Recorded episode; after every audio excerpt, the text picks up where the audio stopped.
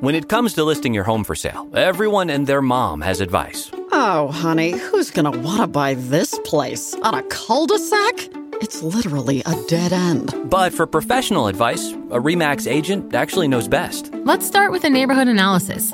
I've been seeing lots of buyers looking to move here.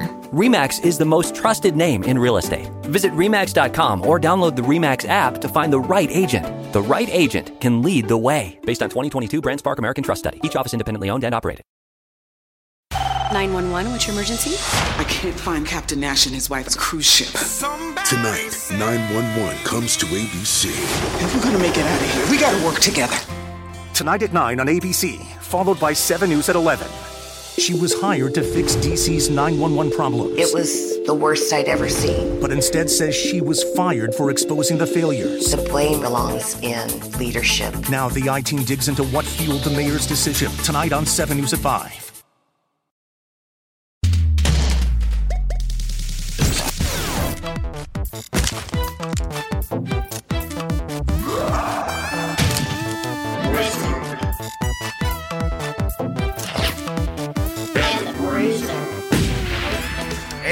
Everybody. It is me, strong bad bruiser Holden McNeely.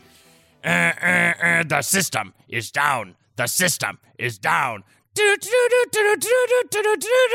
cheat. Come on. I get you your own light switch, not so you could throw rave parties. And it's me, Japanese cartoon version of Strong Bad Stinkoman. Are you prepared for a challenge? And of course, today we are talking about Homestar Runner, the American Flash animated offbeat comedy web series. I'm actually going to do the synopsis. You? How dare you reduce the Homestar Runner experience to American off-brand humor Flash website? That is that is that's like describing the sun as like uh, you know the big big circle. It's you, you're doing it a disservice.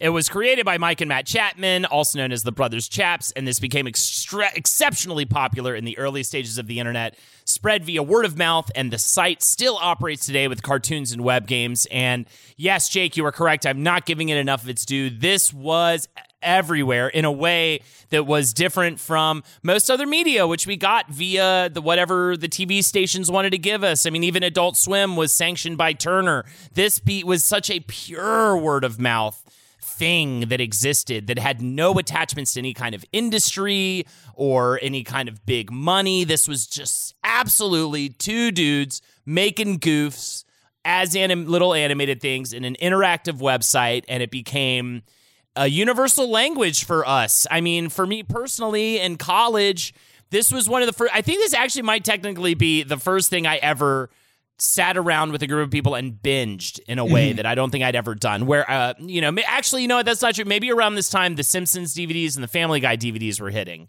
and that was also it was all kind of happening around the same point where we would sit all together. I'm sure we were high. That was always the case, and just watch video after video after video, and it really was such a fascination and. To learn more about it too was such a fascination just because, man, these two dudes really just did it. They did it for the love of the game. They never let anybody take too much control of it and spin it out into something else. And even to the point where, like, at one point they get regular ass jobs to supplement. Yeah, I mean, technically, I mean, actually, they were doing like kind of cool animation voiceover jobs, but either way, they got like when they were like, ah, we just don't want to do this anymore. They just like got nine to fives instead of trying to sell it to someone or anything like that. I mean, it's really, really just a, a, a internet history classic. for the children of the 90s and 2000s for whom just like killing time in front of the computer either on their parents you know office pc in the rec room or uh, killing time at a computer lab or like in college you know everyone has uh, a dell laptop and a blazing fast fiber optic internet connection like Homestar Runner was maybe the ideal expression of what like web content could be. First of all, everything else that was happening at the time was either like one off, really just like shitty parodies where like it was just Barney fucks himself to death or like bad Britney Spears things. I'm thinking of like websites like Liquid Generation and Icebox.com, all like getting dumped with startup money, all doing these just like nasty ass things and like not really building anything, just kind of like doing whatever. On the other side, there was like the whole web comics boom where like you'd be reading a comic strip day after day after day, and then there'd just be a weird long blog post that was like, I cannot embrace the darkness within me anymore. The toll has been taken. My wife has left me. I'm addicted to gummy bears. Like no more, com-, you know, all this like drama roiling. but here was this world that started off so small and each little weekly update would build and build and build, creating a universe of lore. There was barely any like kind of presence of the creators except like in fun little cameos and even then it was just like on their own terms and never like the true version of themselves. So like this thing just grew and grew and grew to the point where there was uh, thousands of bits of lore and in jokes that you could lose yourself in. Really fun games easter eggs that like rewarded you for hunting and pecking at every single pixel and every single thing and nowadays, like, I'm thinking of things like uh, the SCP project or uh, uh, Homestuck, oddly enough, you know, yeah. Homestar, Homestuck. Uh, and like the internet is now full of all of these very similar, like personal projects that just kind of take on a life of their own just from uh, fan input and just creators that just kind of hack away and create something so nightmarishly huge and important in the eyes of its fans. And Homestar was this just gleaming, perfect version of that decades before anything else could uh, appear. And had enough cultural touchstones and had enough, I would say, um, just uh, uh, had enough offbeat humor to actually get the college audience. Mm-hmm. And that is actually very special because it, it, did not have the curses in it. It did not deal with overtly whoa, filthy whoa, whoa. things. Strongbad said the said crap a lot. He said, he said crap this, so much. I love how you're about to say the c word, and then you're like, "Oh, actually, I can't just say the c word because then they'll think it's something else." But yes, yeah, he definitely said crap and sucks. He said lot. the crap word, Holden. but but yeah, I think that's actually a really special thing considering that you know what was huge at the time was South Park and all this sort of stuff. These boundary, edgy, boundary pushing boundary pushing things as opposed to this which was wholly quite innocent and yet it was cool it was cool to know about it it was cool to watch it and i actually have a very specific memory in my mind right now of all of us in my uh the bedroom of my ap- apartment sophomore year uh, just surrounding my computer just watching strong bad email after strong bad email and all of those classics that we're going to talk about. The whole Trogdor thing, the uh, the Teen Girl Squad one, like those are all so stuck in my head because you also would show them off over and over again. It was sort of kind of a thing that you could show off to show that you knew cool stuff about the internet. And again, this is back when the internet really was such a special wild wild west where it was all word of mouth and like I remember there were a few different sites I would go to and they were so simple and that's what again made Homestar so special because it was getting updated weekly and it was so filled with content whereas, you know, there was one there was hamsterdance.com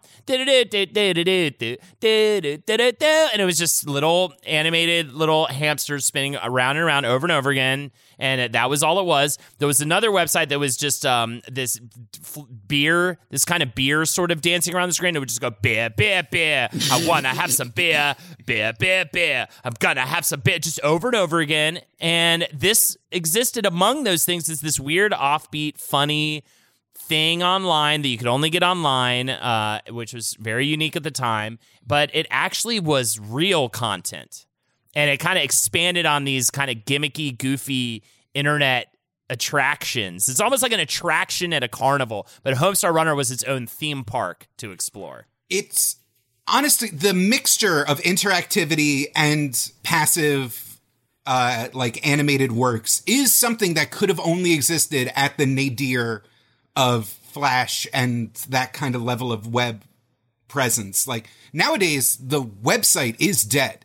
Like if you are making something, you are going to a platform like Twitch or YouTube or Instagram. Like the very idea of, of being like, no, no, no, go to the address bar on Chrome and type something in. Disgusting. D- impossible. Like you cannot get it done. What's crazy to me is the fact, besides the fact that now literally every reference to dragons or Dungeons and Dragons or any fantasy settings has to have an obligatory Trogdor reference as an in joke, Mm-hmm. is the, like, this was before memes were in Super Bowl ads. This is before the internet became culture. So it really was, you know, seeing a strong bad t-shirt or a Limozeen t-shirt or, you know, just any acknowledgement. You all of a sudden you felt seen. It was this like secret handshake between people. Which worked out great for them because merch ends up being their main source of income once they actually start to try to figure out how to monetize it. And again, what I love about all this is that happened like two years in or more of them putting out regular content. I mean, this is really truly a labor of love, which is what makes Homestar Runner so special. And if it's something you've never checked out, we're going to give you some really good videos to start with.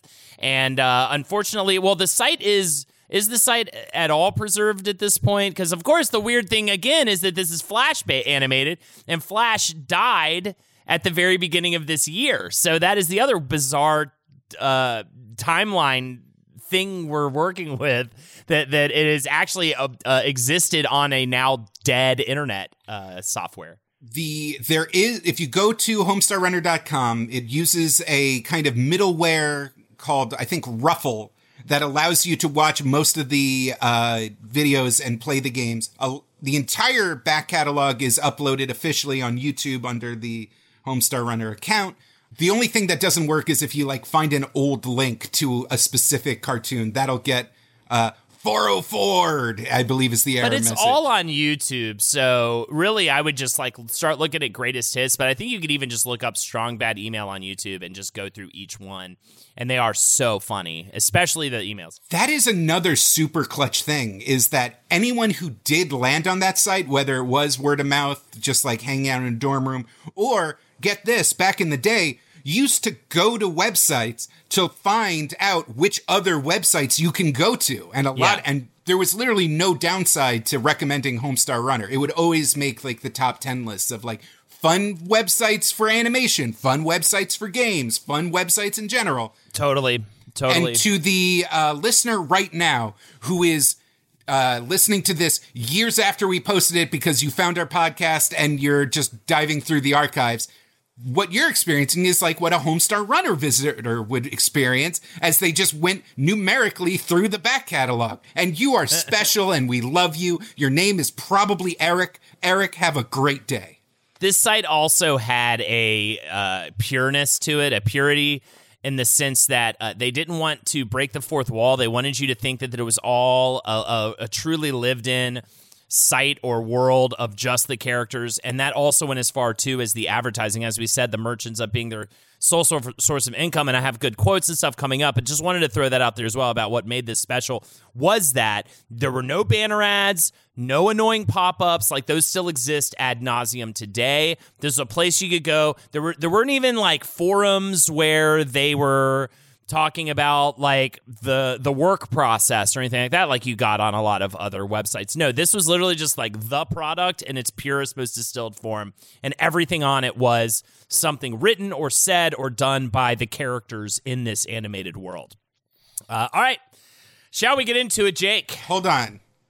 Holden, one of the things that I feel like epitomizes the Homestar Runner fan experience, especially in the nostalgia zone, is the fact that even if you don't remember a full episode, there are like thousands of weird little earworms that stick with you to this day. Yeah, little in jokes that are so quotable that much like a Homestar T-shirt, you could say it out loud and know who the real ones were. Uh, in to this day, at random intervals, if someone like just asks me for a number in my head, I'll just hear, I can do it nine times. Uh, just this morning, I had the entirety of come on for Aqua Gods. I said, come on for Aqua Gods. it's just, it's an emails. Just Yeah. even like, it's just constantly just misfiring neurons in my brain, constantly rushing these things. What are some of the go-to just mind worms that still stick with you today? The ugly one. uh, that's a big one. I already did my biggest one. It's definitely the techno thing. That was I got such a kick out of that for sure early on. Just the whole, the whole the system is down. The system. Um, yeah, I'm, and uh, as per usual, when you put me on the spot, I heck, I completely come up with blanks, but those are definitely, definitely the ones that uh, uh popped into my head of, uh, initially. God damn, god damn, what a journey. Also, uh, spoiler alert, uh, nobody was convicted of sex crimes and nobody was uh, burnt yet. out. Nobody Yeah. was Yeah. uh, sold In fact, out. they got burnt out and they were like, all right, cool, we're done. We're going to go raise our kids and Yeah. get like, get more regular jobs for a little while and, and uh, do this the way we want to do it. Yeah, definitely. Mad respect for the brothers chap. Uh, so here we go. Let's get into it. Mike and Matt Chapman, born in 1973 and 1976, respectively, and Ah, they they're are filthy Gen Xers. You thought you were enjoying it, you bright-eyed millennials, but no, they were secret Xers. And but what what also makes them even older in a certain way, at least in terms of their pop culture references and things like that, is they are the youngest of five siblings. Hmm. And because the siblings had such a wide gap in age, age range, I think from youngest to oldest it was ten years. They are introduced to a ton of older media that a lot of kids maybe weren't introduced to at that time. These include Sierra computer games like King's Quest and Nick, the Nickelodeon show. You can't do that on television. Old school wrestlers and bad special effects but also The Simpsons, also a British cartoon show called Bod that incorporated odd shapes in a storybook way that is clearly an influence for Homestar, and other designs, uh, Batman 66, Looney Tunes, Mystery Science Theater 3000. Uh, it, it, and it, the list goes on and on because they're all together. They're all they're all like bros hanging out, sharing one-liners. Matt, as a kid, even actually liked attention and would do silly voices just to get some in a house that big and you have to in order to stand out you've got to be funny you've got to be special in these ways. He also had a very good memory and he could quote simpsons and bugs bunny lines and things like that. Uh, and also they're playing a lot of video games together. They uh, the classic atari the nes one of their first works which we'll talk about just a second involves punch out. Uh, especially the uh, mario bros. Blue background with the green which uh, with the green fields which definitely inspires the look of homestars town. And then you have music influences. They're, they're listening to a lot of hair metal at this time. Motley crue guns n' roses their oldest brother Donnie was a major influence on their comedy, uh, according to Mike, who said, Our older brother Donnie taught us how to be snarky before we even knew what it meant or how to use that type of humor. I remember him watching The Love Boat just to make fun of it. He did not like The Love Boat at all. He would just sit there and rag on everybody the whole time. He thought it was hilarious. He had this kid's book called The Daddy Book, a very 70s kids picture book. And it was just a nice book about different dads. Dads, they're all different. They do different things. They look different. And he would go through it and add his own commentary where the dads would do horrible things to the kids. And it was really awful. I mean, that's like straight up a strong bad move. Totally. So Donnie's totally like the strong bad, in, in other words, that they draw from in the family but also uh, yeah the the but matt and mike specifically start and, and really but all of the brothers together were doing creative things together. But matt and mike they first were doing drawings together and that which led to comic books. Then they get the, their hands on a super 8 camera. One of the things that highlights their early work together, which uh, I'm literally talking about children, uh, which just like to to to expand on that is one of the key vibes that Homestar Runner throws out is that it feels like outsider art. It feels like Yes. the sheer like almost shotgun blast of references and inspirations from across 70s, 80s, and 90s pop culture, where in a single Halloween episode, there'll be like a reference to Captain Lou Albano and like the Michelin Man and uh, Lisa Left Eye Lopez. Like their weird breath of just culture to draw upon. Really, it just, it's something that it feels less produced. It feels more wholesome. It feels like you are part of this in joke. You are part of this like small community. And their early work is uh, they showcased this at a PAX panel one time. They uh, their first work together was a just like uh, lined school homework paper comic strip that's just a retelling of the plot of King's Quest One, the old Sierra Adventure game. Uh, one of their earliest video projects was a like just a bunch of shirtless boys in a dank uh, living room reenacting the plot of Punch Out. By plot of Punch Out, I mean shirtless boys punching each other in front of a video camera. I was about to mention that one because that was a lot of fun to watch. You really get to feel the family love and like the the playfulness of them all just being bored at home and loving the game Mike Tyson's Punch Out on the NES and just trying to recreate it with their shitty Super 8 camera. It just feels so homegrown and so fun and you just see like you see that they they definitely grew up. It made me a little jealous of of those that got to grow up in like a, a family, a big family like that, where you could just Mm. have so many, so many essentially forced friends to create little projects together.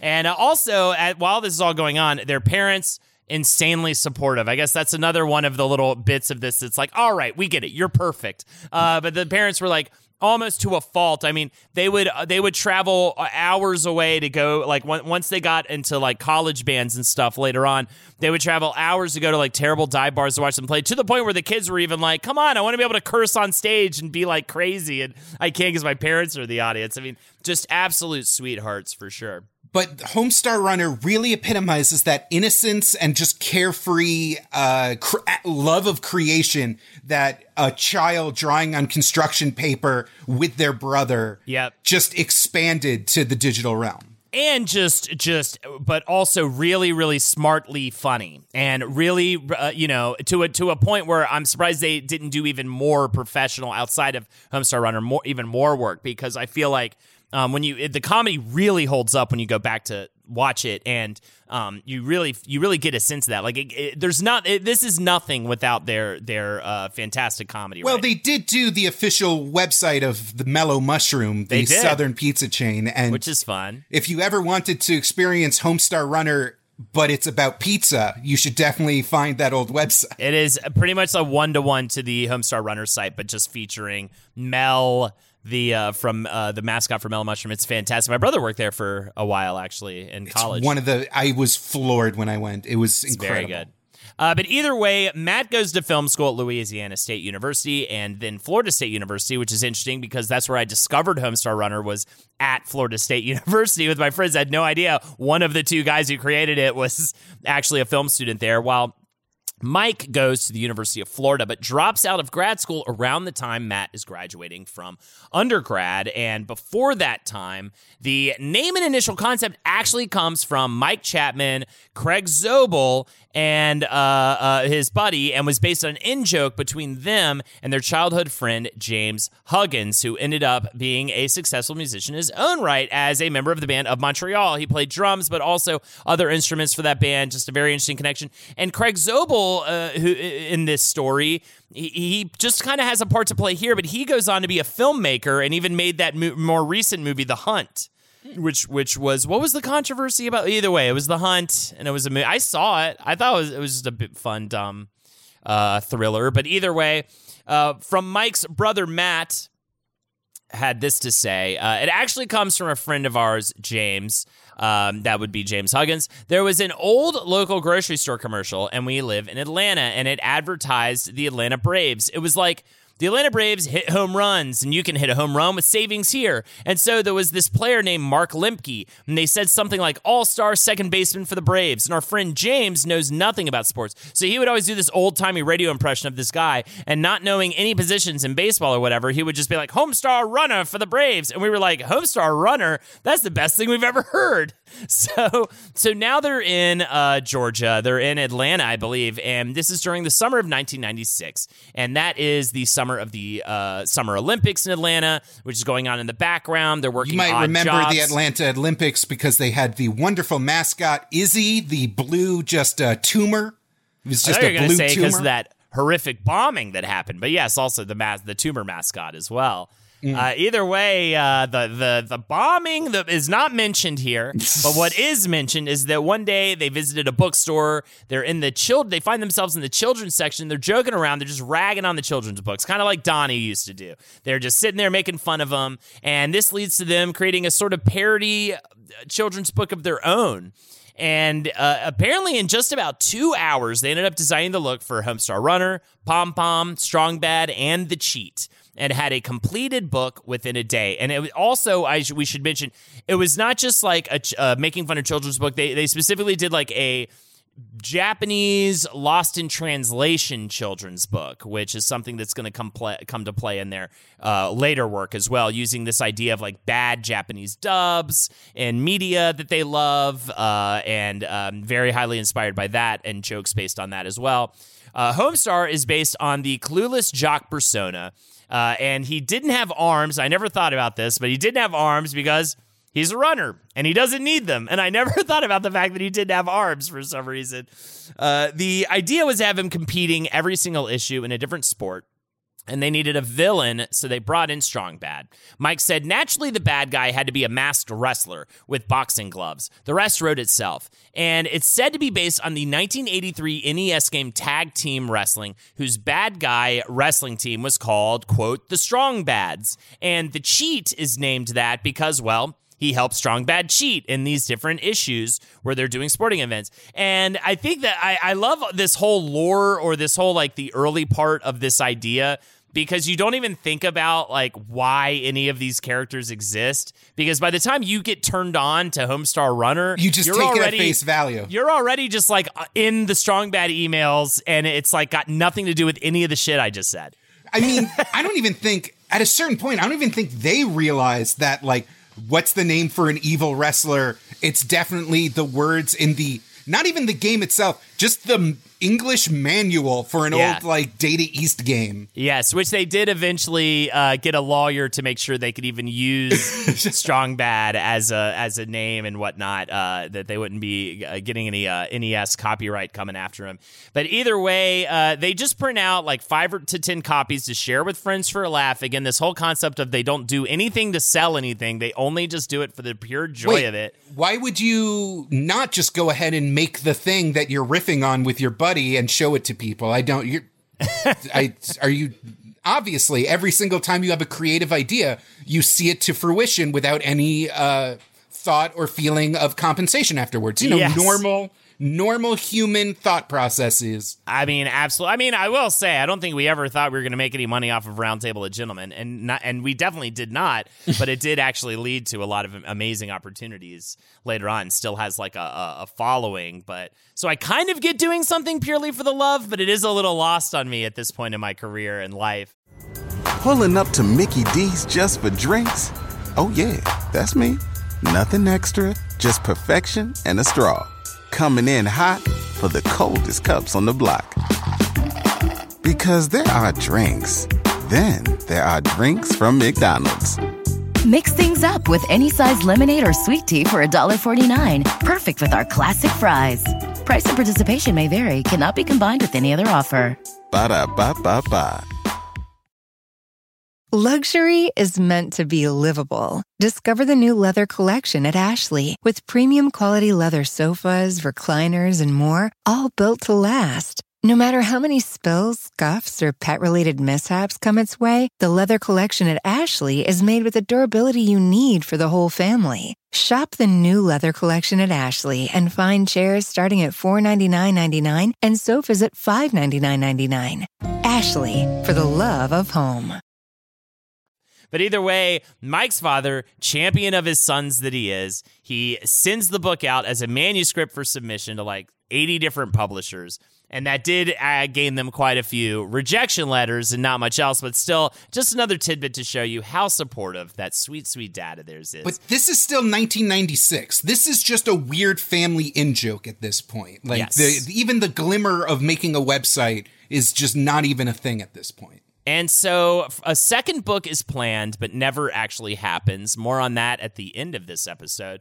But Matt and Mike do find themselves living together after college, and there's just something there that compels them to create a cartoon. For the first of which was done using Mario Paint on the SNES, which is weird because we mentioned Mario Paint, I believe, uh, in our rock band episode, which is going to connect at a different point to this episode. But uh, uh, that was because we talked about how that was technically kind of a, one of the first versions of a rhythm game in certain aspects. Just a music creation game tool.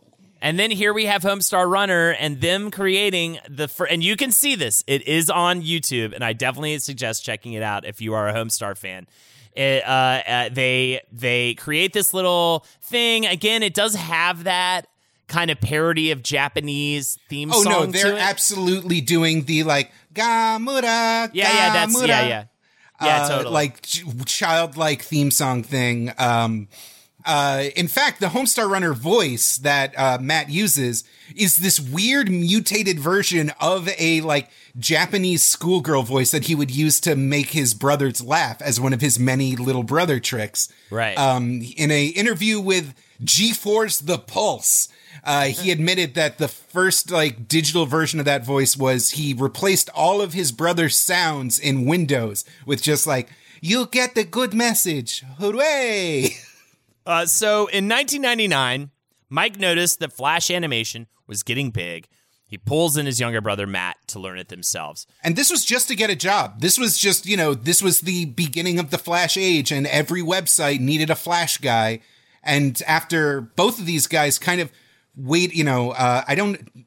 Both uh, Mike dropped out from art school. He was studying photography, and like when it came time for the later classes where it was about like how to book a wedding, like starting your own studio, he was like, "Oh no, I just wanted to make cool pictures of stuff. This is not. I'm not going to be able to be like a professional. Like magazines aren't going to hire me." Right. Um, and Matt like tooled around with filmmaking, but like it's it's a massive effort. Like just getting the equipment, getting all the things in store. Um, and it's kind of this ironic convergence where these two, because we think of Homestar Runner as just weird brothers making a weird outsider art website of like weird in jokes, but compared to all the other like teenagers making like weird celebrity parodies or animutations or just like violent uh Newgrounds entries, here were two guys with full like traditional training uh you know matt learning like uh editing and storytelling visual storytelling and acting and all these things necessary to make a film and mike learning color theory and composition and like all of these actual practical necessary knowledge bases to make quality art but applying it to the silliest thing possible so even from the beginning, they have like this weird edge and their work is like just that much more coherent and doable. And they just decided to apply those skills to this nascent, uh, I, don't I want to say art form, but really plugin, Netscape plugin.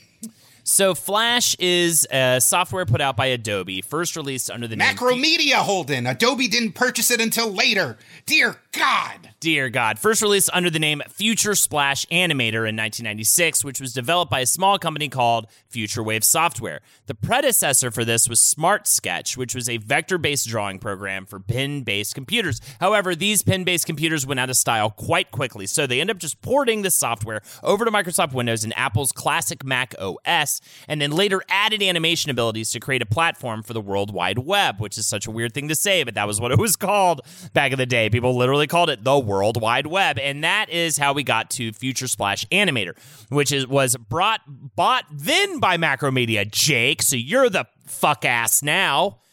Uh, Can you say it like uh, Strong Bad? So, Jake, because you're. he wouldn't say that word. Now, you're the crap face now. Uh, and uh, later Adobe buys it. And the only reason why Matt knew about this is he worked at Earthlink, an uh, internet provider, which would actually support him through a year's worth of strong bad emails later on. Flash 5 is actually what they end up using all the way into the mid 2010s because no version after that one had sound frames or the ability rather the ability to click on an individual frame and hear the sound from that part of the audio track which allowed them to cut and paste to sync in a way that was far more convenient than in later versions and i just want to say it totally reminds me of our network for the longest time, Marcus on the network's computer, his big rule was do not update GarageBand because the version of GarageBand that he had, and I forget why this was, was was uh, preferable to any GarageBand update after it. And so always his big thing was do, and I don't know how long that lasted. Now we use actually Adobe Audition. Speaking of Adobe, but uh, it was very funny. Sometimes that sometimes that uh, that old version just has something about it that's better than whatever uh, highfalutin new version they have. But uh, I just want to go into a weird tangent. Just that there were we were at the dial-up era of internet, And so video streaming just would not work. Or if it did, it would be such low resolution and bad audio quality that it would be unusable except for like grainy trailers and like badly compressed music videos. And Flash, by using a vector based software, you were basically, instead of outputting and compiling a video of a red circle moving across the screen, you would just tell the computer on the client side, hey, here is where you should draw a red circle and you should move it like this. And that data across the internet was infinitely smaller and easier to send. So you could have these streaming animated shows and animated graphics without uh, kind of chugging and buffering as much as a traditional video.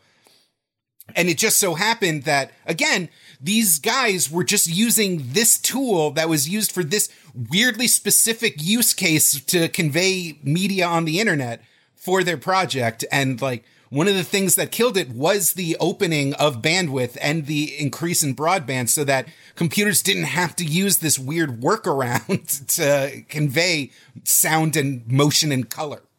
So Matt and Mike, in order to just learn this thing, learn Flash, they pull, they go back to that old children's book that that that uh, was created so many years ago. Just use those characters and the basic concepts just to practice. And uh, generally, like Mike did uh, did more of the animation, Matt did more of the voices, especially of the male characters. Mike's girlfriend at the time and now wife Missy Palmer does the voice of Marzipan. Mike said sixty to seventy percent of the cartoon I do.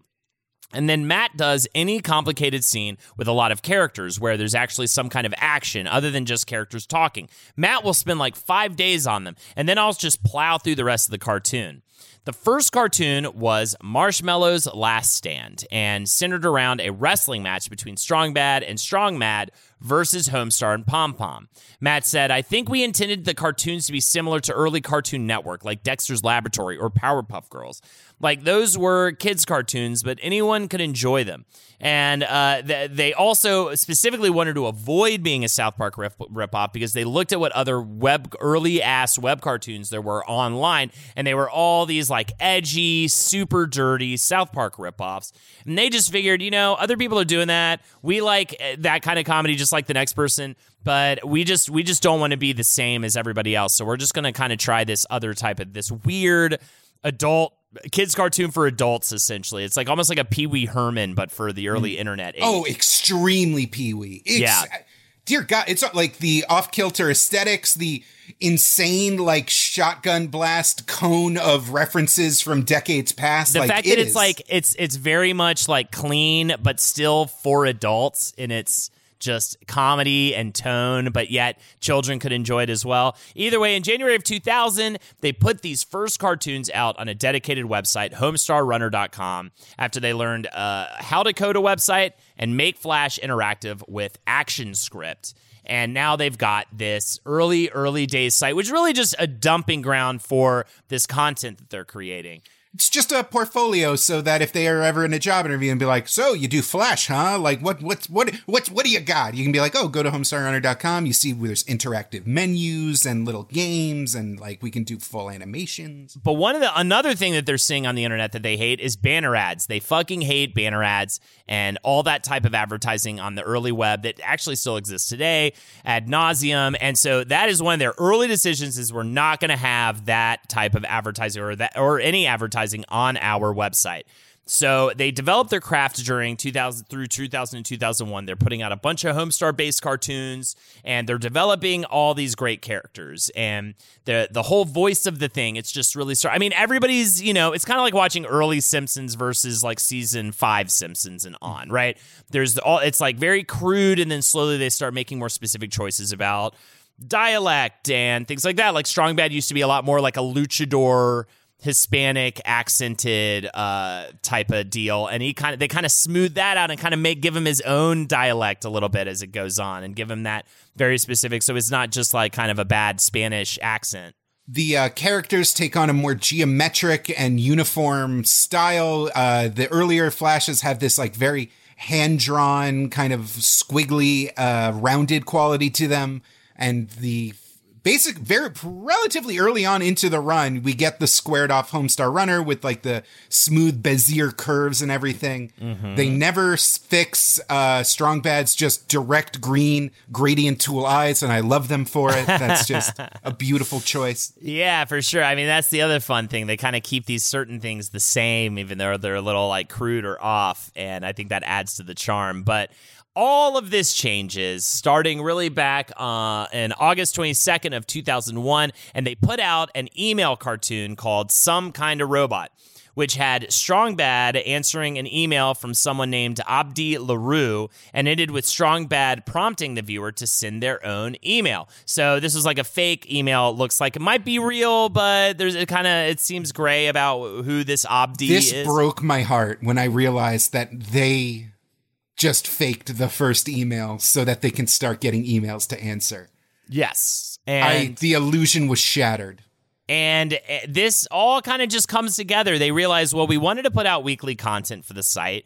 And this email framework is a really solid way to do it. So, between giving the site a healthy, regular content update, thus giving fans something regularly to check into, but also they have something to interact with, and that the they can write into the site and have their voice be heard and create funny things off of that. And they just that all just was a perfect way to have this very interactive weekly thing that keeps people coming back. And uh, Another thing it established was Strong Bad as this cultural roast master, Yes. as opposed to a cartoonish supervillain who just was like, I will get all the trophies, yeah. Like now he was like zinging like fans and he was like uh, launching into diatribes about various cultural things, like everything from Japanese cartoons to heavy metal music to uh, weird children's how to draw books from the 1970s. Yeah, Like it, it started gradually. At first, they just thought it would be funny to have him be a grammar Nazi, essentially.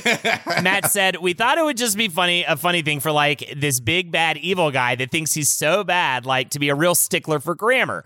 He's also got an affinity for baking, so we thought that would be kind of funny as well. And then this continues with Strong Bad making fun of things. Uh, Matt said, I remember like it was either the techno one where he do- does like the one I was referencing earlier, where he makes fun of techno music, or the one where he makes fun of like the, the uh, squealy guitar players. It was one of those that was sort of lampooning of some very specific niche.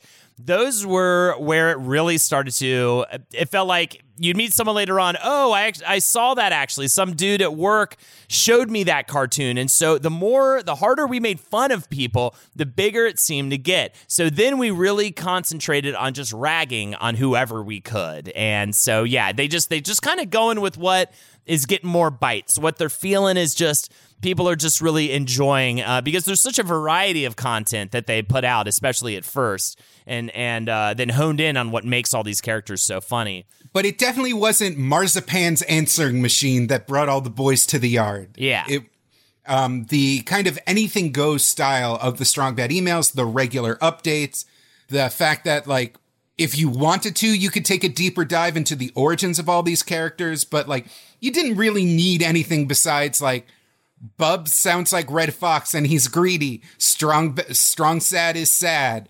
Marzipan's the girl. Like everything everything kind of clicked into place immediately. A little a little fun factoid too is that the look of the strong bad email screen is very much based on an old IBM that they had. They would play King's Quest and Lode Runner on and stuff like that, and it had that green text and that big flashing cursor that is so synonymous with the strong bad emails. So this is a glimpse at their weekly process. One of my favorite uh, segments of any episode we do. I love getting into process, and this one is so interesting because they love crunch. They actually really like that.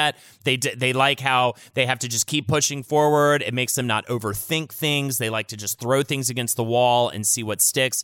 So Mike said, "We'll start with Sunday. We're looking through strong bad emails for several hours on Saturday and Sunday, trying to find the one that we're going to do. Generally, we start working anywhere from 4 p.m. until 10 p.m. on Sunday night, and we've been pretty bad about procrastinating lately." And then once we get started on it, we work pretty much nonstop. Usually Sunday nights, we're up until six or seven in the morning working straight through. They generally take like 12 to 15 hours, depending.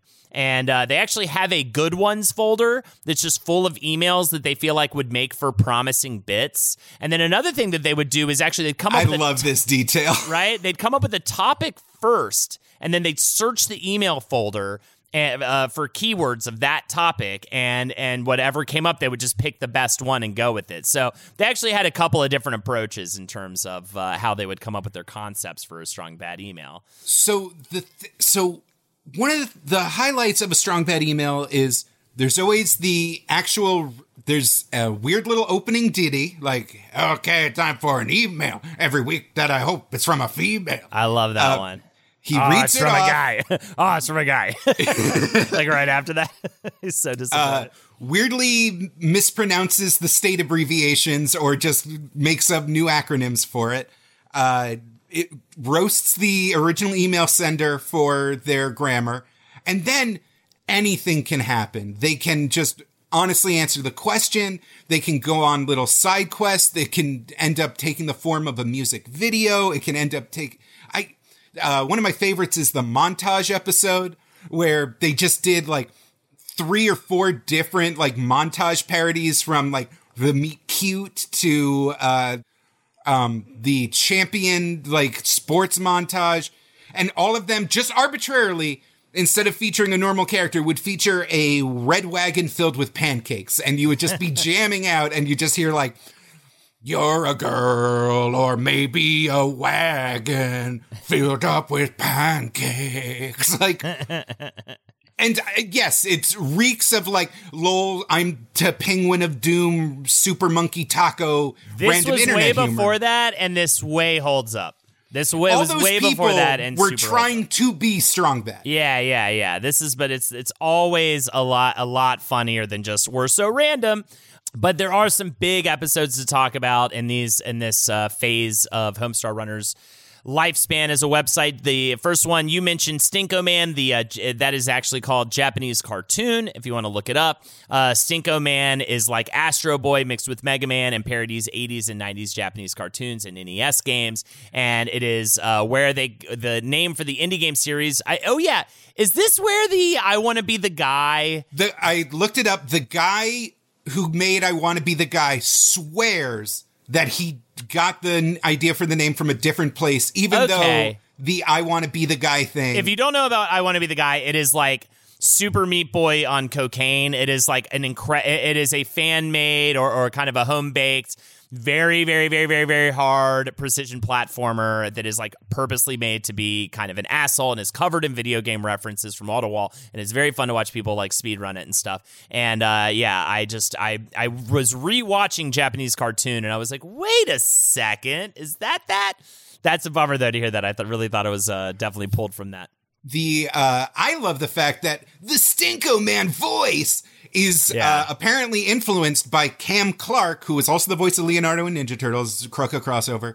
Uh, Cam Clark's voice as Kaneda in Akira Yeah. Crossover reference, and like it's it's it was the first time that I ever heard someone acknowledge this very weird kind of surreal thing that like in dubbed anime of the 80s and 90s the protagonist would always have a weird surfer kind of Yeah. California dude accent. Yes. Also, you might as well just call this episode the KKK crossover episode because, like, a- a- all every reference is a fan, a big fandom reference from the Yeah. stuff you loved as a kid. But uh, then there's Dragon, Oh, wait, which uh, what character was introduced in Dragon? of course, Trogdor. Trogdor? Uh, according to Matt, uh, quote, this was based on Ed Emberley drawing books, which is these things when we were kids, a series of drawing books where it's like, to draw an alligator, you draw a triangle and you draw a rectangle and a bunch of triangles on the back for scales and two the scales and two lines and broke it all down. And so originally the email was going to be mostly about like how the to draw crappy dragons. And so it was Strong Bad's version of that doing this dragon. And we had somewhere we tried to find it actually to bring it up here, just the sheet of Mike and I trying to draw worse dragons than the others. So it's just a sheet of terribly drawn dragons, but starts this whole. I mean, Trogdor ends up Trogdor ends up being. We've got video games. There's the song. I mean, it, it's just such a such a big big mainline reference for, If for a Homestar. if a Homestar reference seeps its way into a mainstream product, it's definitely going to be a Trogdor reference.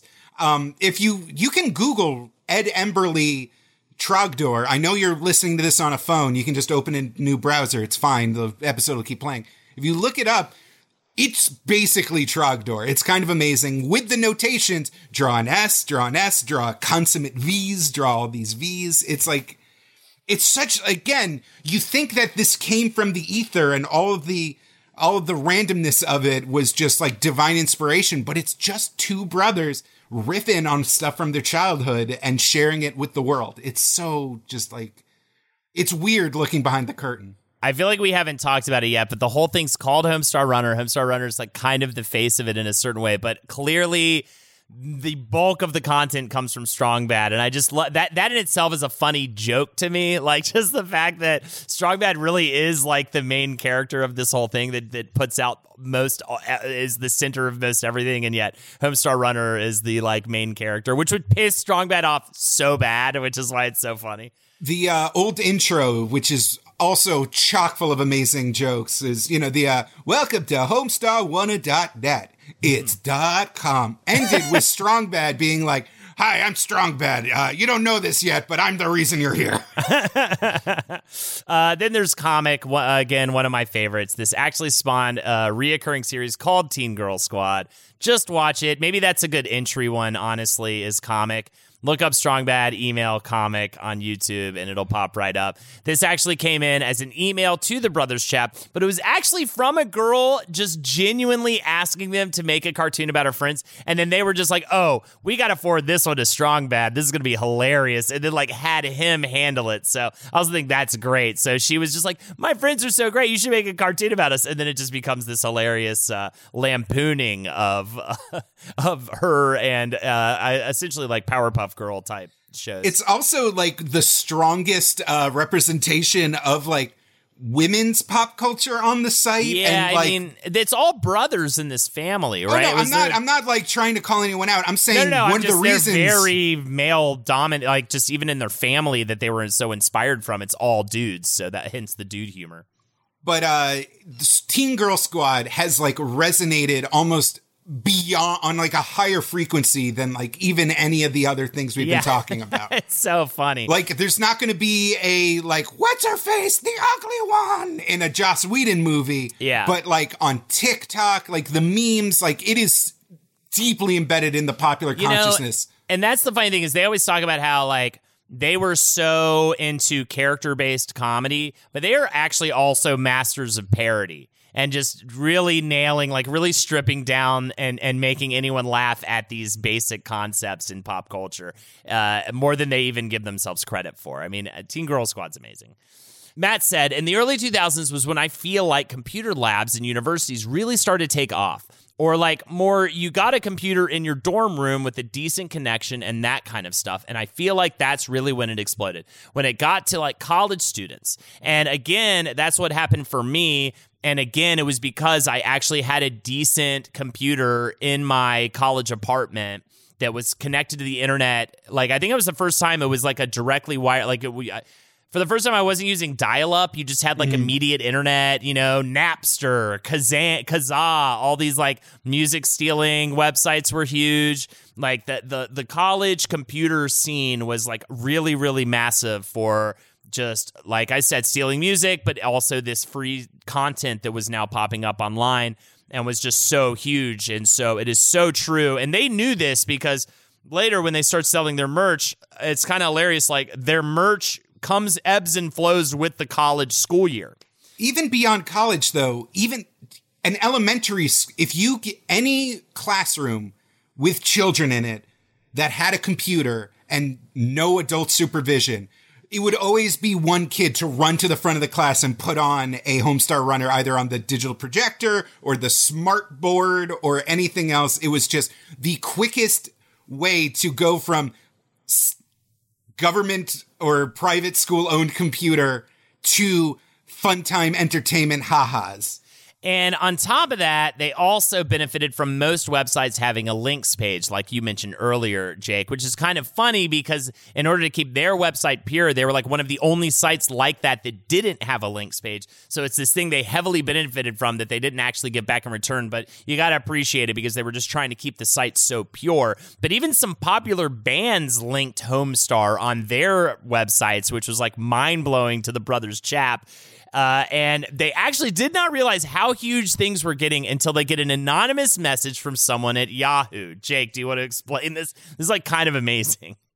So, uh, like most people at the time, they, with just a dinky website that they didn't quite understand, like that they were just throwing out there, uh, they just got web hosting from Angel, you know, Yahoo, Tripod, Angel Fire, all these like little just, uh, like, hey, start your website here for only $20 a month.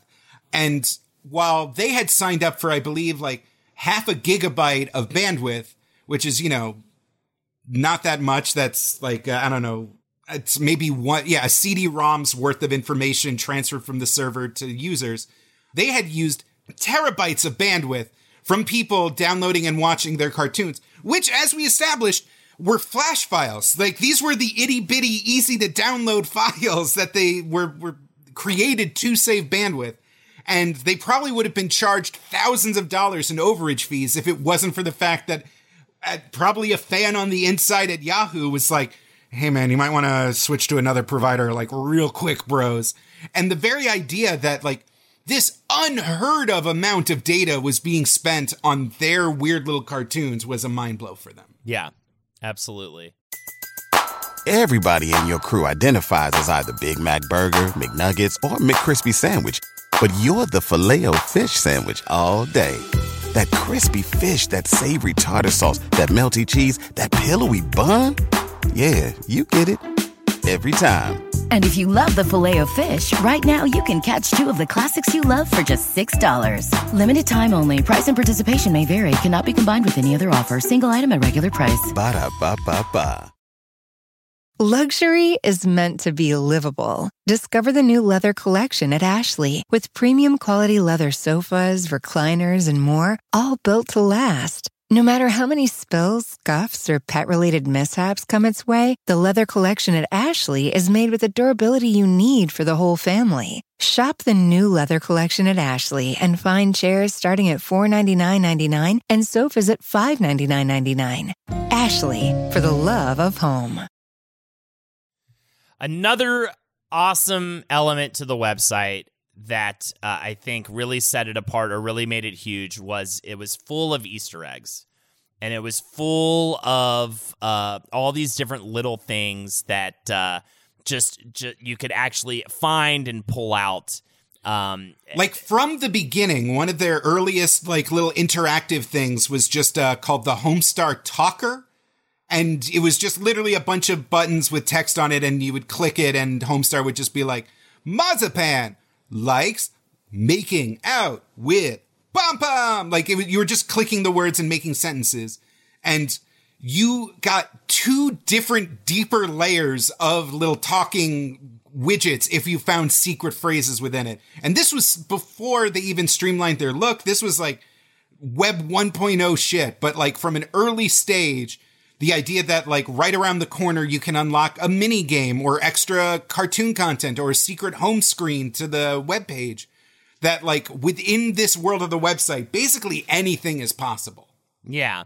And uh, this actually came from them pl- getting finding the first easter egg in the very first game that had one. And that is, is of course classically atari adventure for the Atari 2600 and they found this Easter egg. They I guess they heard about it via word of mouth, which is kind of insane. They found it back in 1981, which is that early inspiration. Uh, also, a big part of why they didn't push too hard for a transition to like television or anything like that was just because they could do that. Uh, they could have these Easter eggs and they could have these individual characters' web pages, which is the format they like to play in.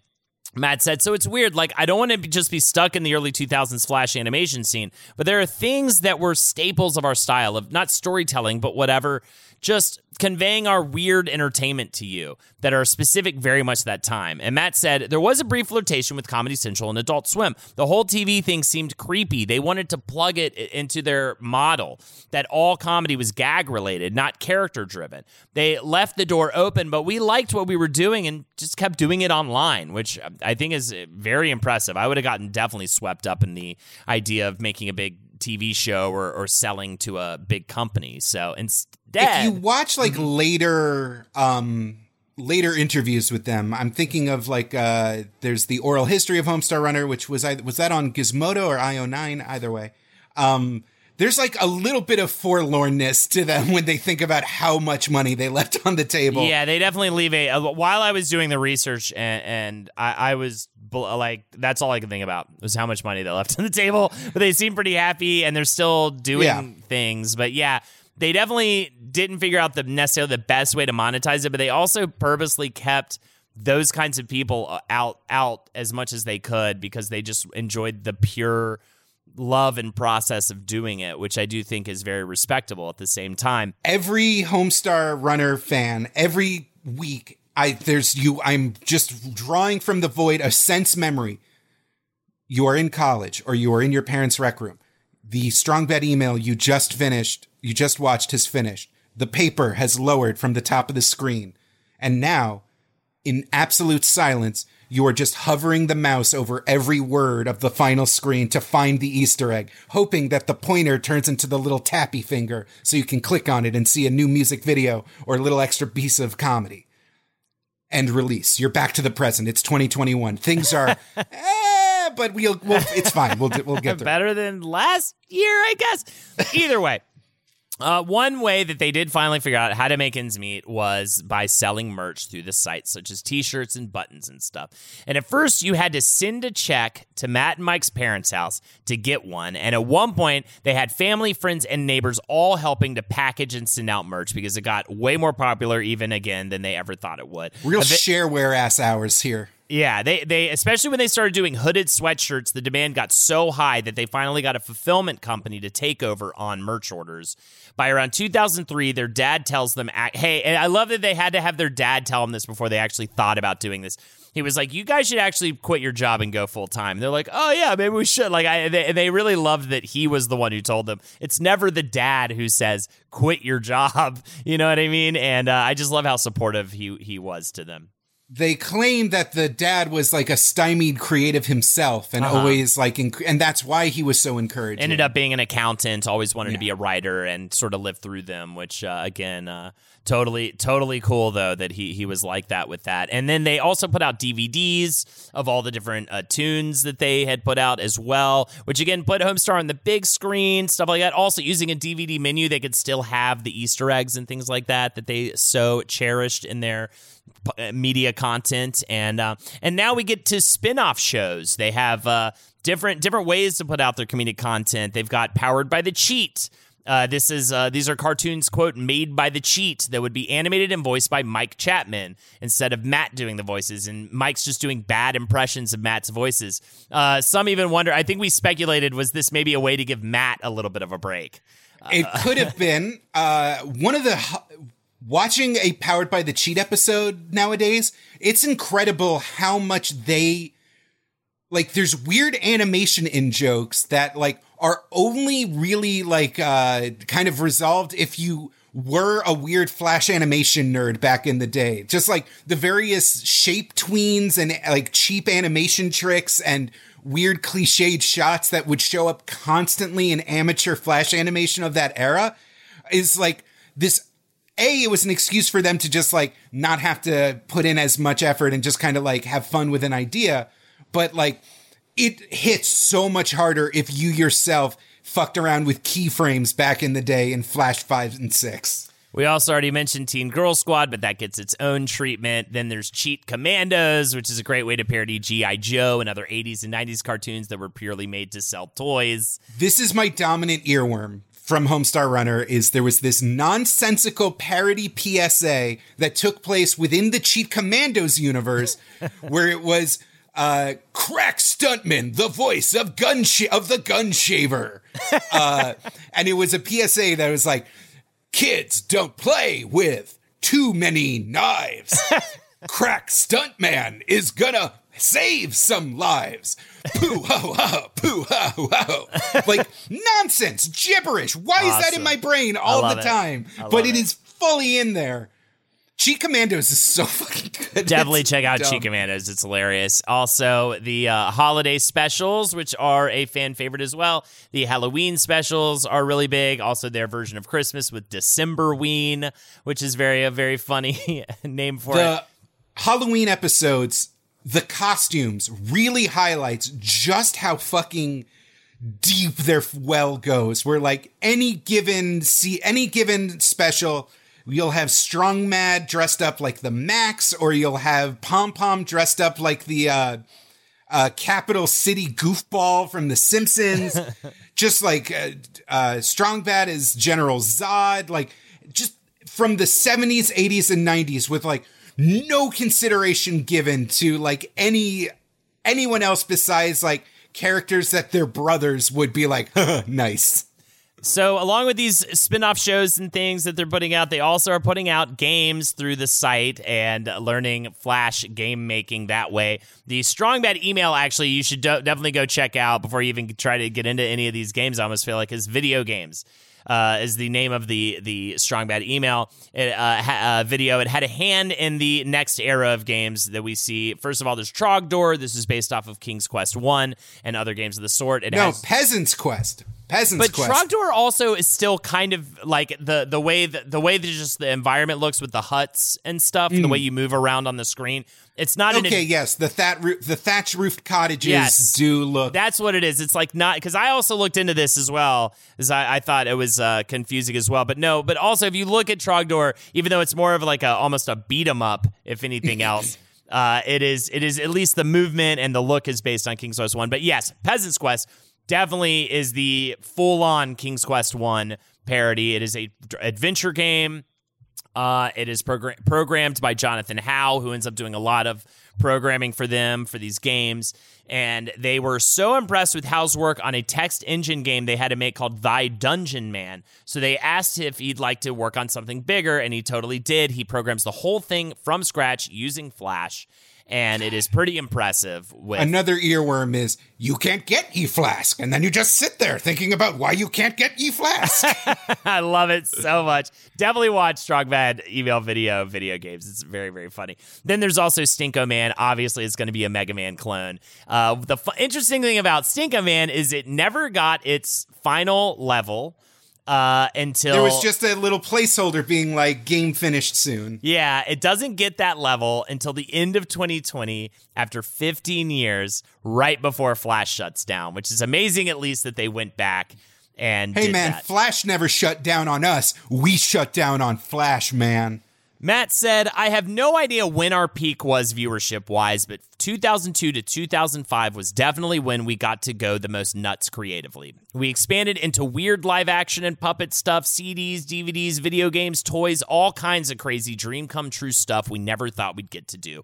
But for me, if you want a more precise moment, I would say February of 2004, when on the same day we received a demo of a song that J- uh, John Linnell from They Might Be Giants recorded for a Strong Bad email, and a full size working Tom Servo puppet from Jim Mallon from Mystery Science Theater 3000.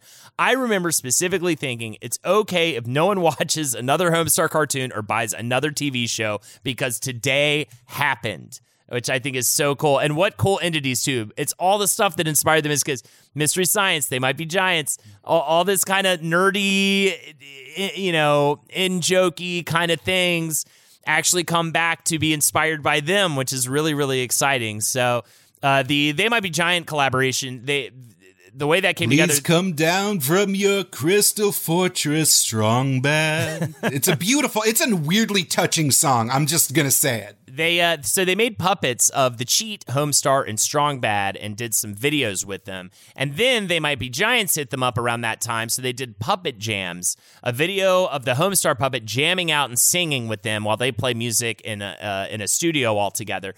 And they later did an animated video for their song Experimental Film. Check that out; it's awesome. It's got all the strong or rather all the Homestar characters in there. And they also did a video for them called Figure Eight. They did all the animation for uh, this uh, They Might Be Giants video. Uh, and then they also get hit up by Harmonix, which is interesting because we literally just did our episode on Guitar Hero and Rock Band and gave them Trogdor for Guitar Hero 2, which I do believe we mentioned in our episode. As a bonus track, uh, The funny part is in the interviews, they were like, oh, we never signed any contracts with it. Just like cool people hit us up and wanted to do cool stuff with us. And we were like, cool. Yeah. And, and again, leaving money on the table, they were like, we didn't deal with contracts. We never ex- uh, accepted money. Like every, this was all a free exchange, which is great. But at the same time, I'm like, get paid, son. Uh, but either way, outsider artists, baby, they're not part of your fucking system. Jake, we are evil, is what I'm trying to say. All right, we listen. Do- you sell one over the internet baldness cure for two years, and all of a sudden you're a sellout. is that what I'm hearing? Also, this week, check out Wizard the Bruiser sponsored uh, penis pills. That's right. We're going to. If would you ever like scales on your penis? Do you want fur to make it look like a tiger? Well, don't worry. A mad scientist named Doctor Felonius Transito has decided to create penis altering pills. Call just just call us up and we'll send them to you today. Now I know what you're thinking. I don't want pills to help my penis. I just want to put pills in my penis. We also have an option for you. Would you like your penis to grow woman shaped lips? Call Dr. Felonius Transitor today. Um, all right, here we go. Uh, next, we'll talk about the Telltale See, now game. if this was Homestar Runner, Felonius Transito would have his own spin-off cartoon and a T-shirt on sale hey, within a month. it's me, Felonius Transito. Uh, I don't know dick where to go. Pilled. but they wouldn't say dick pill, which Oh, is yeah. interesting. But either way, uh, now we have the Telltale game, another bizarre ass crossover. I believe we very briefly mentioned it in our Telltale Games episode. And it's very funny how they actually like the way Telltale works, is it's similar to the way that they work, uh, just in the sense Especially of at this this era. craziness. Yeah. Because this was before uh, Walking Dead and Telltale's uh, now famous expansion and Crash, where they were this like similarly outsider, nerd focused, kind of internet native uh, phenomenon. Where it was really about like kind of reclaiming this nostalgia zone for old uh, adventure games. You know, they were releasing the Sam and Max uh, episodic things at this time. And this was, in a way, their first kind of big um, license tie-in, even though it, it's it wasn't that big of a license thing. Also, and for the record, even though Telltale has uh, kind of floundered, you can get uh, Strong Bad's Cool Game for Attractive People right now on Steam, on Good Old Games for dirt cheap. So if you've never played them before and are just hankering for some old school Strong Bad, d- definitely get it. But they were the perfect people for Telltale to approach because they, of course, love all those adventure games. They're even making parodies themselves and versions themselves of old adventure games. Uh, and they knew that the Telltale guys came from LucasArts and they loved Monkey Island. They loved Sam and Max. Literally, one of one of the brothers chap was like, I actually was playing Sam and Max like episode one, like when they hit us up. I mean, uh, really, really into what they were doing. And the brothers are super involved in the development as well. They they actually get what they want. They want actual uh, creative control of a lot of things, and they loved the quick turnaround of episodes because that's exactly how they worked. the uh, dialogue, the music, like so much of their output for the game was done in the same home studio on the same equipment as the cartoons. It really does feel like an extension of the website. Um, in a way, it's a little bit interesting where the, first of all, weird side anecdote. Uh, apparently they were approached by Sega of America earlier on. Yes. And when asked like, Hey, are we able to like help like shape the like course of the game or are you just going to get the rights and then outsource it to a third party studio and they're going to crank out something in 6 weeks like a platform At, at least the guy was honest. He was like, "Yeah, we're definitely going to do the the latter." and they're like, "All right, well, thanks for at least being straight up with us." So then uh, they uh, later are approached by Telltale, but yeah, for sure that happened. And again, just a testament to them sticking to their guns and not letting anyone take their property and fuck with it. And I think that that's really amazing because again, this property, by the way, it's one of the rare instances where this homebrewed thing doesn't spin out of control. In fact, I was thinking about this and referencing it to reference another episode we recently did. This really is the opposite of Rooster Teeth. They went an opposite path. Rooster Teeth was like, how do we expand and become this giant co- uh, corporate monster?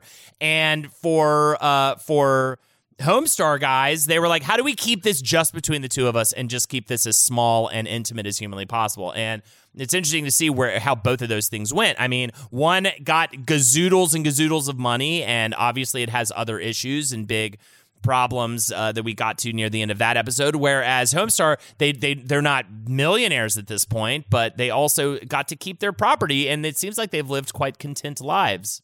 But it also has to do with the timing of it. Just the difference of like 10, 12 years between the Flash era and the streaming video Yes. era.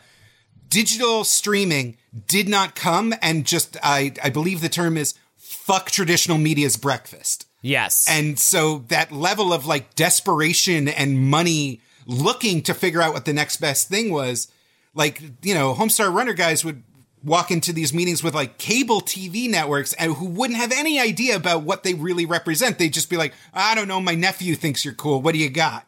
The sheer amount, what's interesting with the cool game for attractive people is even though it was episodic, each download over WiiWare, uh, was an insane chunk of material, original material created by the Chapman brothers to the point where it pretty much like maybe, you know, allegedly kind of led to their eventual hiatus and kind of burnout because you play a strong, bad, cool game for attracted people episode and all of a sudden you realize, wait a minute, I've been playing this, I've been in Homestar World for an hour, two hours. Hell, if it's a adventure game and you don't look up hints, you could be stuck at a dead end because you couldn't figure out a dumb logic item puzzle for w- half a day.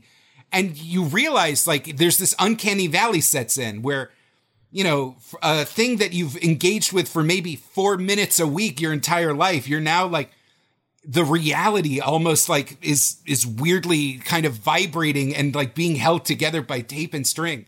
Like if Homestar Runner is something that two guys made over the course of a week, all of a sudden you're dealing with this thing that they've worked on for six months for like Uh-huh. 20 hours at a time, and it feels kind of weird. Yeah, and definitely with the Telltale game, uh, the, just the hundreds of lines of dialogue. They were definitely they took a toll on their voices. It took a toll on their personal lives, and that is what it looks like led to them going on All while hiatus. still updating the website. yeah, I think they just got totally burnt out, and uh, it's totally understandable that they would actually go on a hiatus at this point. But also, before that happens, I will I want to note that weird ass poker night at the inventory game that I think probably Strong Bad got in there because of the Telltale game specifically, and it is Strong Bad and the Heavy from Team Fortress 2 and Max from Sam and Max and Tycho from Penny Arcade all hanging out Weirdest, playing poker together. weirdest thing. But the reason why we uh, still mention it, and we mention it in what probably our Valve episode, but the reason why it gets mentioned is it's actually pretty great, and there's a lot of really funny dialogue in it and stuff. So it kind of it was a a, a little stand up, uh, or a, rather a little standout game that that uh, never should have been. Either way, uh, the website goes on hiatus after five years as they were overworked, as we said, and also they got kids now and stuff like that, and you know they can't just pump out this weekly thing, uh, and it kinda- Especially when their work process for the weekly Yeah, thing so was crunchy. secluding themselves Yeah. for four days at a time. Yeah, they can't. You they can can't. watch a uh, YouTube video called like the making of email 100 where they do a time lapse and you can see they're just hunched over these like three laptops running back and forth to record dialogue, to edit art assets, to animate, to like do all the, to do the scripting. And like they're just in the zone. Like it is, you know, once you have two daughters, you can't just be like, sorry, sweetie, daddy has to go amuse stoners. You won't see me for four days. So they decide to call it on email number 200. It's just a nice round number. They go on full hiatus from the site in late 2009 after they put out a few more things. And they also don't really, they didn't really make much of an announcement. According to Matt, uh, I know we probably bummed people out or lost some people's respect for not saying anything, but we also wanted the site to be focused on the characters, so it would have felt like pulling back the curtain too far to suddenly be like, hey, we've got kids and it's hard. It didn't seem worth it to be like, we wrote the Yo Gabba Gabba Christmas special. That's why we're taking a hiatus. So uh, they, they, and also I bet there was a part of it just like, maybe we will, maybe we'll, maybe we'll have time next week. I know that I saw some quotes like that as well, being like, well, we don't actually know if we're fully on hiatus or not because we might actually decide to pick this thing back up and, and figure out our schedules in a way to make it work. But either way, Matt uh, then goes out to LA to seek regular working hours in writing, animation, production, etc., getting that early work for Yo Gabba Gabba, as mentioned just just now. They also got to direct a short film for the band of Montreal, who, of course, whose drummer helped them coin the name Homestar Runner. I love how it comes back around. And uh, they also, with Jonathan Howe, who made that Flash game, they make a, a Flash game for Rick and Morty called Rick and Morty's Rushed Licensed Adventure, which sounds like a nice fit for them working with uh, the Rick and Morty people. Uh, Matt said, and then after that, when I started working at Disney, we I got to work on the show Gravity Falls, Wander Over Yonder, and even they're doing these Mickey Mouse shorts, and I just got got to just sort of brainstorm with those guys a little bit, which was super cool. According to Alex Hirsch, the creator of Gravity Falls, which will get its own episode, Yes. as God is my witness. Yes. Uh, he saw Matt Chapman, uh, who was at this at the Disney offices for a just a incidental meeting, and came running up to him because you know he's a younger guy. He was part of that. Uh, uh, that Cal Arts like school and like in that circle, Homestar Runner was like the be all end all of like true creative vision online animation. And so he worshiped this guy. He helped shape his sense of humor. And it was just pure happenstance that, uh, Matt was shipping around pilot scripts to get his writing career off the ground. And the, uh, Boys for Life episode, which is hilarious. Like one of the funniest Gravity Falls episodes Hell yeah. was his. Also under Disney, they got to create a series of web shorts called Two More Eggs, which follows characters on weird misadventures, and they find themselves actually in a very nice, creatively free weekly crunch cycle that works perfectly for them. Matt said, The part we were worst at was the character Bible and bios for these characters that you just kind of made up. I still don't think I could write a, a decent character Bible or bio for Homestar. And we did that for a decade. It's like an open beta. I love this quote. It's like an open beta. Our cartoons are an open beta, and we're slowly evolving it and we're making you watch it, which I think is really, really a fascinating and perfect way to describe that. Absolutely. So, they do an April Fool's tune in 2014 on the site. This pokes fun at how the abandoned how abandoned the site is, and also serves as a testing ground for a full return. Matt moves back to Mike's town, and they start putting stuff up again. This time, not weekly stuff, just just for funsies stuff. Matt said, "We're not expecting this to be our full time gig. We just want this to be fun." There were points in the initial run where it was a great job, but it was also stressful. So now, if we want to make a great cartoon every couple months, it will be something new. But we're not going to stay awake all night just to finish a strong bad email. So they go, they do a big 20th anniversary special. They actually, to bring again it back to the beginning, they have Homestar Runner and Strong Bad reading the script that was going to be that second children's book, which never happened, which I think is very, very sweet. And then the Strong Bad Twitter actually got super active for a little while, including a series called Skills of an Artist, uh, which uh, were puppet videos of Strong Bad teaching fans to draw, but then went into a second hiatus. They also launched a Kickstarter in 2018 to make and release a Trogdor board game. And much like these types of projects, they get way more money than they thought they would get. A ton of outpouring of love, which is amazing to make that. Did it come out yet? Yeah, yeah. Or is it still? Oh, okay, great. Is it cool? Should I get it? Uh, I've heard good things. Cool. Um, it's so weird seeing strong bad updates on YouTube now because Yeah. like even like compared to like anything from like toy unboxing channels to makeup tutorials to all the things that like you know uh video game like uh, Fortnite playthrough videos like all the things like YouTube is this massive platform where things get billions of views on a regular basis these days and like a new Homestar episode will get like 50k views at this point and that's Yeah. so surreal to me Yeah, yeah, for sure. Uh, and go go go watch all the new things watch it support them And also, what's so surreal to me is that starting in 2021, Flash has been no longer supported online. An initial attempt at preservation of the site was a YouTube embedded mobile friendly version. This did not get good early positive reception, so they decided to shut that down. And that's when what you mentioned uh, earlier in the episode, that's when Ruffle comes along. There's a project using Rust to archive Flash sites, and the Homestar Ruffle variant went live January 1st, 2020. And so there it is still slightly preserved. Like I said, you can also go to YouTube to check it out. It is such a special thing. Going back through it, especially on our study group uh, this past Sunday, was so much fun. It, it, it- watching it with a group of people as it should be watched, but it's also fun solo. It is actually Very, very strong. It very, very much so holds up. I love the characters. I love the parodies. It's the wholesome, nourishing balm that this society needs now more than ever. Absolutely. Talk to your friends and family about watching a bunch of strong bad emails in a row in a weird kind of warm haze. Uh, anything else before I close this out with a quote? No, just uh, for the rest of my life, probably as the neurons in my brain uh, cease to exist and die one by one, and the uh, DMT floods my spinal cord, I'll hear tunes, games, email. And then it'll be. I also will say special shout outs to Sean for doing the research. Sean always, always knows at this point that I like to finish out with a strong quote, and now loves to choice pick out ones for me, and did a, a absolute service to me by picking this one out to end today's You episode. should probably go to find him on Twitter, Sean Aitchison, Sean number eight, your son at Twitter. fantastic dude fantastic stuff happening over on his end. And uh, here's the final quote. This is from emily VanDerWerff. Uh, she did an article for the av club and this is what she had to say. It was predated, notably, by SpongeBob SquarePants and a handful of other late 90s hits, but Homestar Runner ended up feeling like the purest possible expression of one corner of the internet, the one that wanted to just like stuff, instead of always feeling at a remove from it. It codified the pureness of being a little kid and falling in love with your first TV show or movie or book, and it turned that into a series of web shorts that pointed the way forward, not just for the legions of web series to follow, but also a host of TV shows from Adventure Time to Bob's Burgers, from Community to Parks and Recreation. I absolutely agree.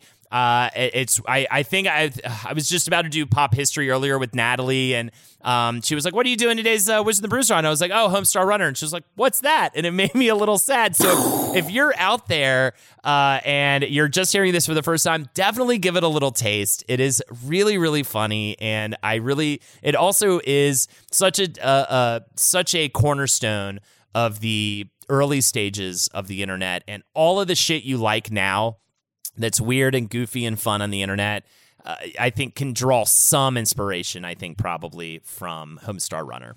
Couldn't have said it better myself. Hell yeah, son! Let's get out of this B word, uh, partner. Where's the paper? We gotta, the paper has to end it. We can't. Mary, add some generic uh, dot matrix printer sounds as the episode ends. oh, Lord. Um, as long as that's not too difficult and shitty to do. Either way. Especially if it's difficult. the difficult things are more worth it. A little peek behind the curtain about how intense Jake is uh, to work with. There you go. There it is. Uh, I will say thank you again, everybody, for joining us. Check us out on Patreon, patreon.com forward slash wizbru. Uh, we have weekly bonus content for $5 a month. Also, we do the Sunday study session at the $15 tier. Hang out with us. It is such a fun group of people. And we get together every Sunday at 5 p.m. ET and go over, just enjoy in the various ways of whatever topic we're studying that week. Injected into my veins. Also, uh, you can find me twitch.tv forward slash Holdenators Ho. Join us uh, Monday, Tuesday, and Friday evenings for di- different various versions of content that will blow your butthole so wide open it'll make a million old ladies puke. Jake? Uh, follow me on Twitter at best Jake Young. I do. Right. I make jokes. It's incredibly optional to follow Jake, but I do also suggest it. Um, no buttholes. will be will make a old woman barf. So that is a Jake Young guarantee. No barfing old ladies over there. Unlike my Twitch. All right. Thanks again for joining us. Uh, always remember, never stop bruising. And keep on whizzing. The system is down. The system is down. It's over.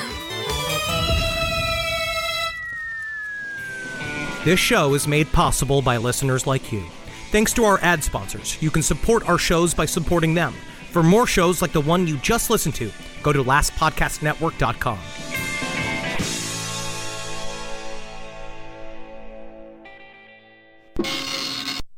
Walmart Plus members save on meeting up with friends. Save on having them over for dinner with free delivery with no hidden fees or markups. That's groceries plus napkins plus that vegetable chopper to make things a bit easier. Plus, members save on gas to go meet them in their neck of the woods. Plus, when you're ready for the ultimate sign of friendship, start a show together with your included Paramount Plus subscription. Walmart Plus members save on this plus so much more. Start a 30-day free trial at walmartplus.com. Paramount Plus Essential Plan only. Separate registration required. See Walmart Plus terms and conditions. Luxury is meant to be livable. Discover the new leather collection at Ashley with premium quality leather sofas, recliners, and more, all built to last. No matter how many spills, scuffs, or pet related mishaps come its way, the leather collection at Ashley is made with the durability you need for the whole family. Shop the new leather collection at Ashley and find chairs starting at $499.99 and sofas at $599.99. Ashley, for the love of home.